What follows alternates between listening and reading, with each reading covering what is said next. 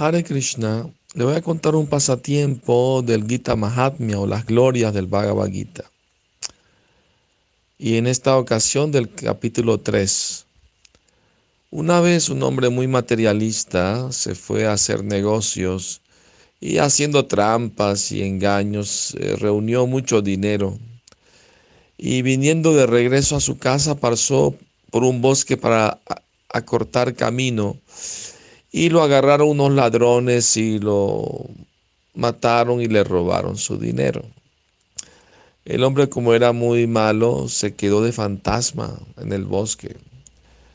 Su hijo, que era devoto, muy bueno, veía que su padre no regresaba y pasaban las semanas y meses. el hijo concluyó que, que lo más seguro es que su padre fue atracado y asesinado. Entonces él decidió ir a la ciudad sagrada de Matura para ofrecer oraciones, oblaciones por el alma de su padre. Y también pasó por ese mismo bosque y se sentó bajo el mismo árbol donde su padre fue matado. Y ahí se puso a recitar de memoria se, lo, sabía de memoria, todo el tercer capítulo del Bhagavad Gita en sánscrito. Cuando finalizó de su recitación, apareció el fantasma de su padre y le dijo, hijo mío, aquí fui asesinado, aquí me robaron. Y como era muy pecador, me quedé de fantasma, de alma en pena, sufriendo. Pero por tú simplemente recitar el Bhagavad Gita, el tercer capítulo aquí bajo el árbol donde mismo abandoné mi vida, ahora por tu misericordia, querido hijo, me voy a Vaikunta, al mundo espiritual. Y tomó una forma de, de cuatro manos y se fue a Vaikunta. Pero antes de irse, le pidió al hijo, por favor, tu tío y otros familiares también están en el infierno sufriendo. Por favor, si puedes recitar para ellos el, el Bhagavad Gita para que se liberen en beneficio de ellos.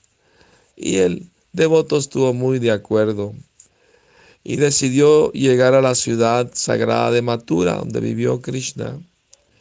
Y ahí en el templo famoso de Keshava, un templo de Krishna allí, se sentó a recitar el Bhagavad Gita y liberó a sus familiares del infierno. Y luego pensó, ¿por qué solamente mis familiares? Déjame liberar a todas las almas que están sufriendo allí. Entonces se dedicó a recitar el Bhagavad Gita todo el día y parte de la noche todos los días y así muchas almas se fueron librando del infierno. Llegó un momento después de varios años que no quedó nadie en el infierno, quedó vacío.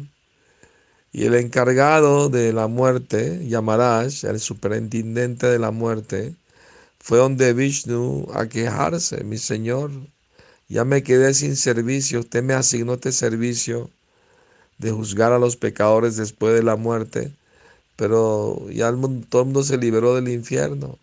¿Qué servicio hago ahora? Y Vishnu sonrió, le dijo, no te preocupes, dentro de muy poco se va a llenar otra vez, porque hay más pecadores que buenos en el universo. Así que uno puede cantar a Krishna y ofrecerlo también para el beneficio de sus antepasados que han muerto, el beneficio espiritual, por supuesto, ¿no? Así que todo lo que uno hace en conciencia de Krishna no solo lo beneficia a uno, también beneficia a sus familiares eh, pasados y futuros. Que tengan buenas noches, Hare Krishna.